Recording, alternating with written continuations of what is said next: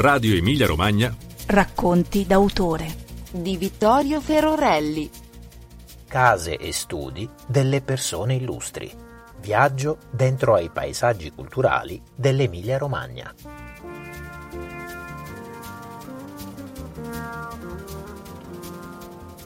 La linea del mare.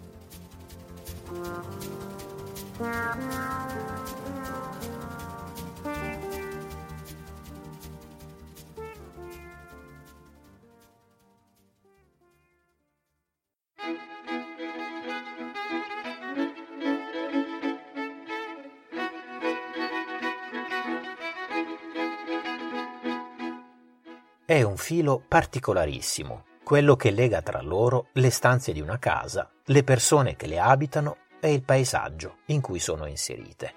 Se poi luoghi del genere sono stati il nido e l'ambiente di crescita per chi ha passato l'esistenza pensando, studiando e creando, questo legame si estende anche a tutti noi, che camminando al loro interno possiamo sentire, vedere e toccare con mano la cultura ritratta nel suo farsi.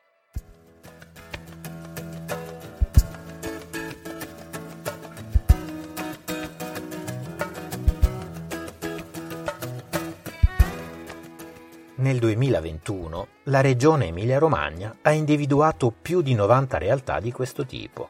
Sono dimore, studi, archivi e case museo, appartenute ad artisti, cineasti e collezionisti, letterati, musicisti, scienziati e inventori, famiglie e personaggi storici.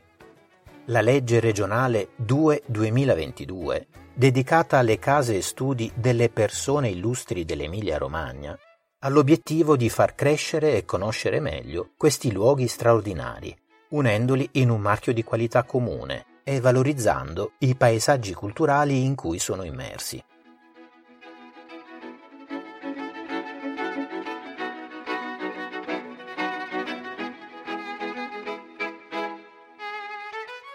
Nel podcast che state per ascoltare sorvoleremo il territorio sulle ali dell'immaginazione per andare a vedere insieme uno di questi paesaggi, la linea del mare, che dai suoni artificiali della riviera conduce a quelli naturali del delta.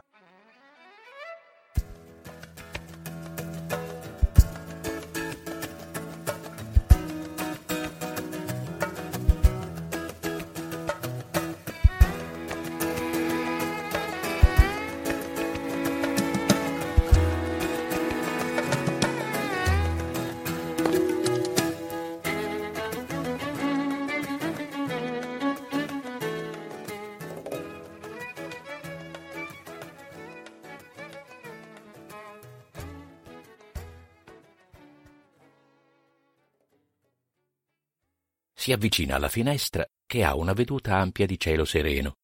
Guarda giù in cortile. C'è qualche richiamo di gente che si muove libera nelle strade. Oltre ai tetti bassi c'è un sapore di sale nell'aria. Chi ci sarà al mare in questo momento? Federico Fellini e Tonino Guerra, a Marcord,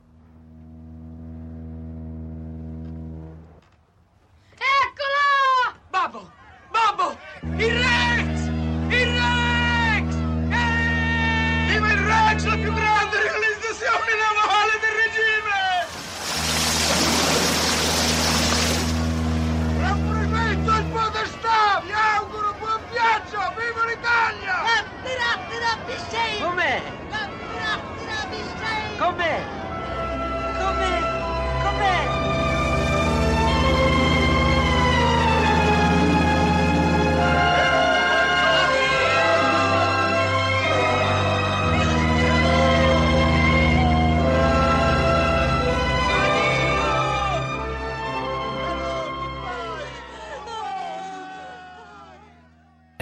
L'effetto sorpresa della costa bassa. Dalla pianura romagnola il mare si vede bene solo quando hai messo i piedi dentro l'acqua fino alle caviglie. Drointa l'acqua fino al cavei, per dirla con la poesia di Tonino Guerra. Deve essere per questo che il suo grande amico Federico Fellini, compagno di avventure cinematografiche, non ha mai imparato a nuotare, nonostante che l'Adriatico, rispetto alla vastità degli oceani, sia considerato il mare dell'intimità.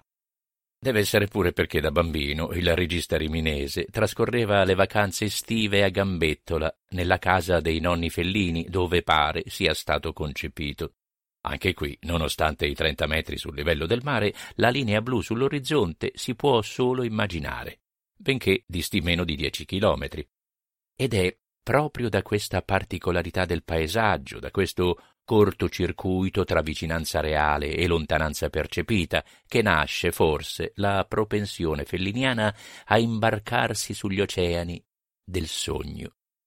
Pensiamo al pesce mostro arenato sulla spiaggia della dolce vita, alle danze sensuali della Saraghina sulla sabbia di otto e mezzo, all'apparizione notturna del transatlantico in Amarcord e ci accorgeremo che nel rapporto tra Fellini e il mare, spazio dell'avventura ma anche del rischio, si possono leggere in filigrana le contraddizioni che hanno segnato il paesaggio della riviera romagnola luogo simbolo italiano del boom economico e santuario internazionale delle vacanze, minacciato però, per contrappasso, dalle colate di cemento. Tornando a Rimini negli anni sessanta, il regista riprovò la sensazione avuta nel dopoguerra. Allora avevo visto un mare di macerie, adesso vedevo con lo stesso sgomento un mare di luce e di case. I ricordi delle estati degli anni venti trascorse nella casa di campagna acquistano allora il sapore agrodolce dell'epica.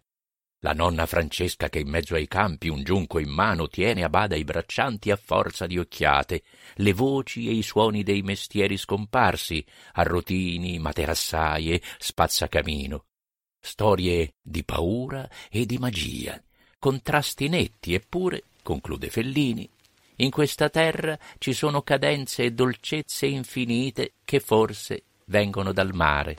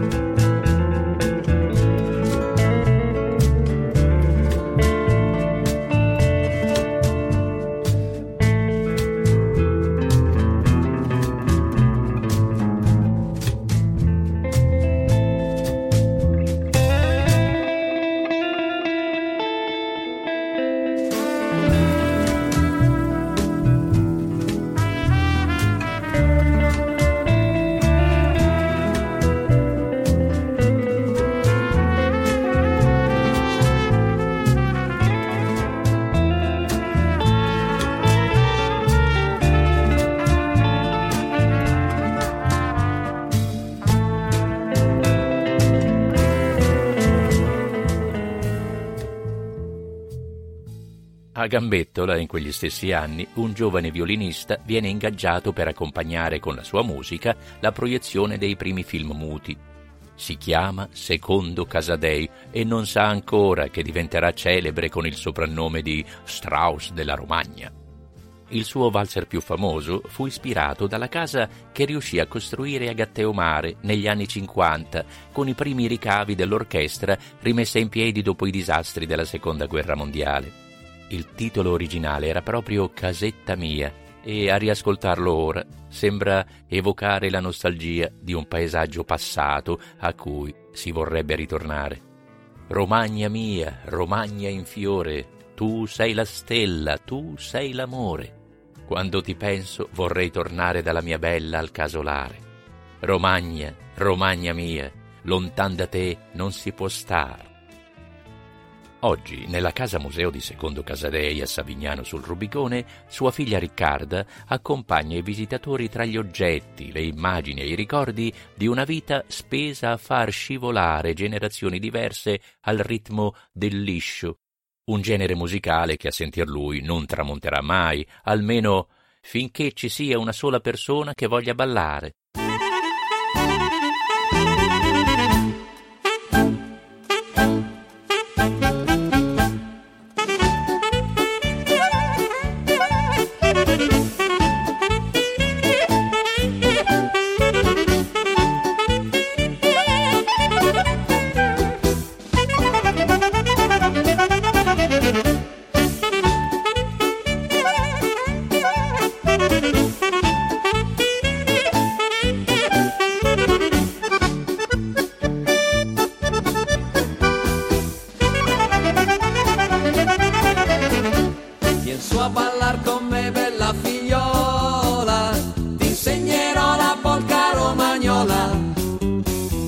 Boccuccia rosa mi consola, carina come te non ce n'è più. E se ti guardo in viso mi sorriderai, un bel bacino d'amore allora mi darai. Se poi ti stringo forte mi dirai chi sei, mentre si balla alla casa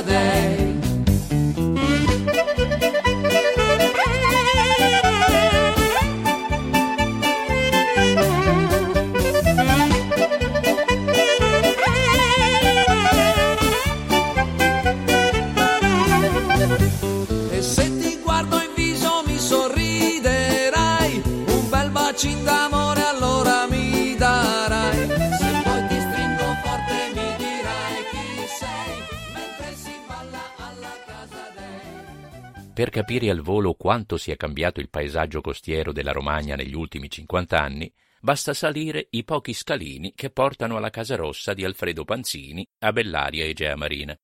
Il mare che lo scrittore poteva vedere dalle sue finestre oggi non si vede, coperto com'è dalle costruzioni. Uno sviluppo che negli anni trenta, quando esaltava il suo Adriatico, romantico come un lago con tutte le dignità del mare, Panzini cominciava appena a intravedere. Alle casette umili sparse come una manata del buon Dio, dalla foce del Rubicone alla foce dell'Uso, tra dune e tamerischi si sono in pochi anni aggiunte villette graziose, alberghi, pensioni. Eppure, nella Casa Rossa riaperta e riportata in vita dall'artista Claudio Ballestracci, la visione che lo scrittore poteva far spaziare davanti a sé è ancora presente. Possiamo farla nostra guardando uno dei paesaggi dipinti da sua moglie Clelia Gabrielli, dove un mare in tempesta si apre allo sguardo tranquillo di chi ne resta a distanza di rispetto al di qua di un cancello.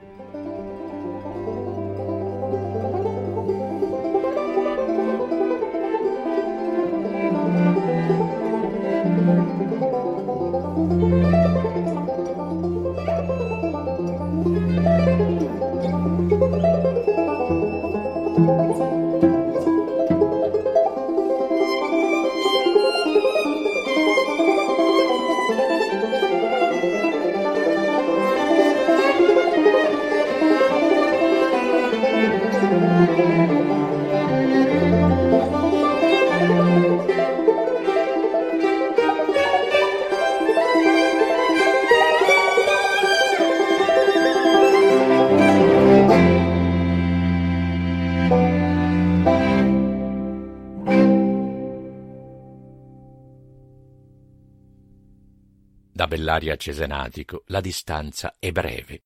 In mezz'ora di bicicletta Panzini era alla porta di Marino Moretti, amico fidato e collega di lavoro letterario. La casa museo che oggi permette di incontrare l'autore delle poesie scritte con lapis, tra gli oggetti con cui visse, tra i suoi libri e le carte del suo archivio, è una dimora perfettamente conservata. Lo si intuisce già dalla facciata che si specchia sul mare interno del porto canale, un'opera idraulica trecentesca così ben congegnata da ispirare un disegno di Leonardo da Vinci. Nella scrittura morettiana, tuttavia, più del valore culturale di questo dialogo riuscito tra uomo e ambiente, si può leggere la sua potenza estetica, in cui si mescolano suoni, odori, forme e colori. Via, via, via, sul ponte e poi sulla riva, lungo il canale dove l'aria è più frizzante e si sente il mare vicino e l'odor buono delle barche, tanfo salso, esalazioni di pesce e di catrame. Via, via, via, sempre diritto, sempre lungo il canale finché il paese finisce e cominciano gli alberi. Via, via, via, fino alla fine, fino alla grande distesa delle acque, fino alla sterminata striscia di seta su cui il vento disegna un leggero tremolio d'ametiste e di smeraldi.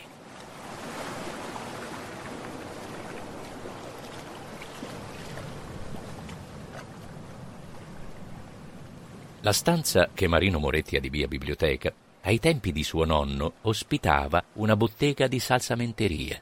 Sembra che in fuga da Roma Giuseppe Garibaldi si sia fermato proprio qui per mangiare qualcosa prima di imbarcarsi alla volta di Venezia.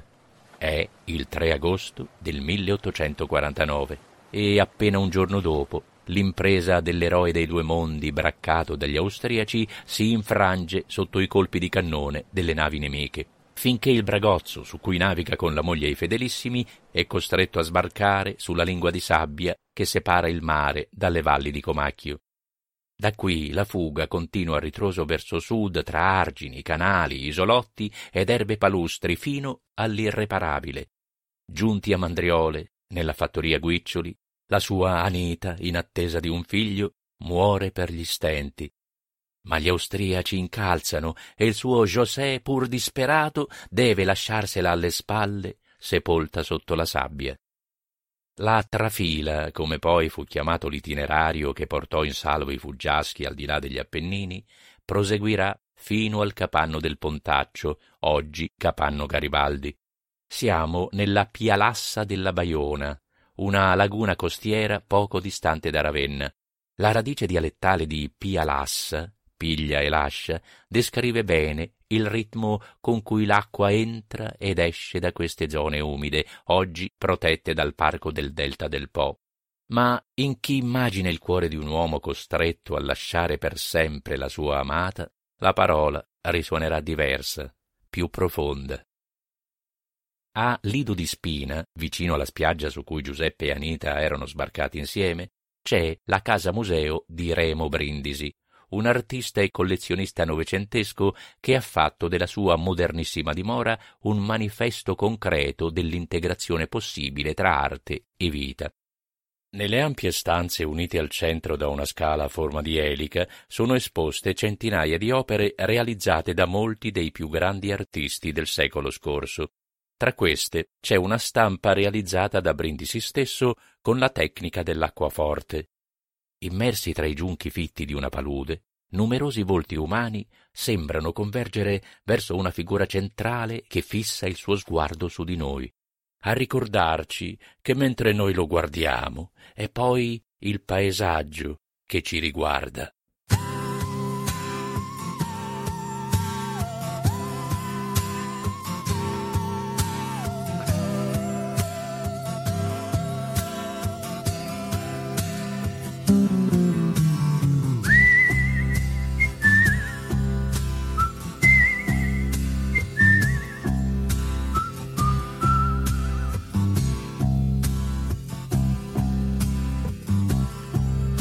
Siamo noi, siamo in tanti, ci nascondiamo di notte per paura degli automobilisti, degli inotipisti. Siamo i gatti neri, siamo pessimisti, siamo i cattivi pensieri. E non abbiamo da mangiare. Come profondo il mare, come profondo il mare.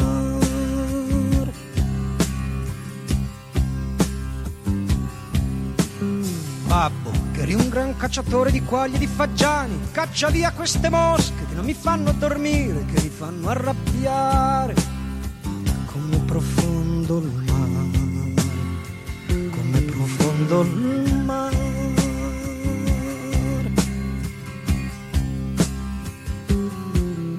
È inutile, non c'è più lavoro, non c'è più decoro. Dio chi per lui sta cercando di dividerci, di farci del male, di farci annegare. Come profondo il mare, come profondo il mare.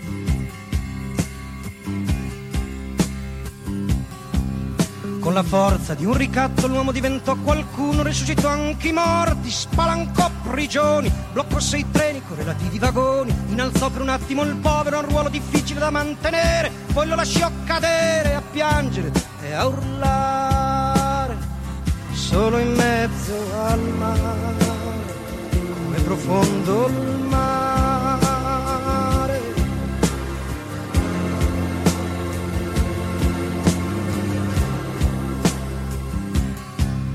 Poi da solo l'urlo diventò un tamburo e il povero come un lampo nel cielo sicuro cominciò una guerra per conquistare quello scherzo di terra che il suo grande cuore doveva coltivare. Come profondo il mare, come profondo il mare.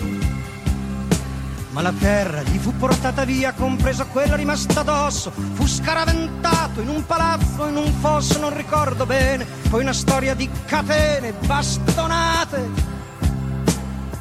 e chirurgia sperimentale. Come profondo il mare, come profondo il mare. Intanto un mistico, forse un aviatore, inventò la commozione, chi rimise d'accordo tutti, belli con i brutti, con qualche danno per i brutti che si videro consegnare un pezzo di specchio così da potersi guardare. Come profondo il mare, come profondo il mare.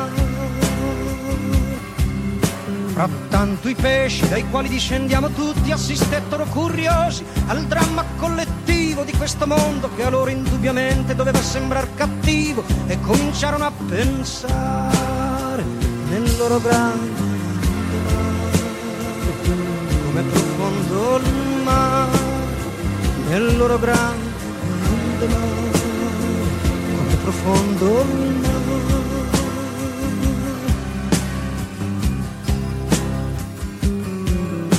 Chiaro che il pensiero dà fastidio, anche se chi pensa è muto come un pesce, anzi un pesce, è come pesce difficile da bloccare, perché lo protegge il mare, come profondo il mare. Certo, chi comanda non è disposto a fare distinzioni poetiche, il pensiero è come l'oceano, non lo puoi bloccare, non lo puoi recintare così stanno bruciando il mare, così stanno uccidendo il mare, così stanno umiliando il mare, così stanno piegando il mare.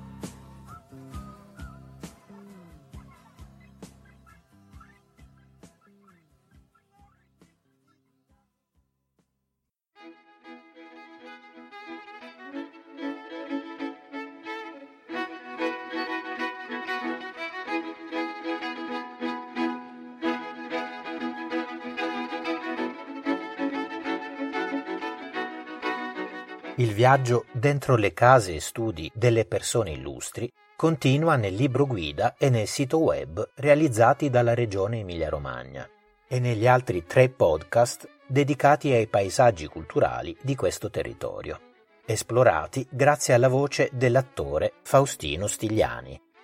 Le terre basse, le prospettive urbane e le terre alte.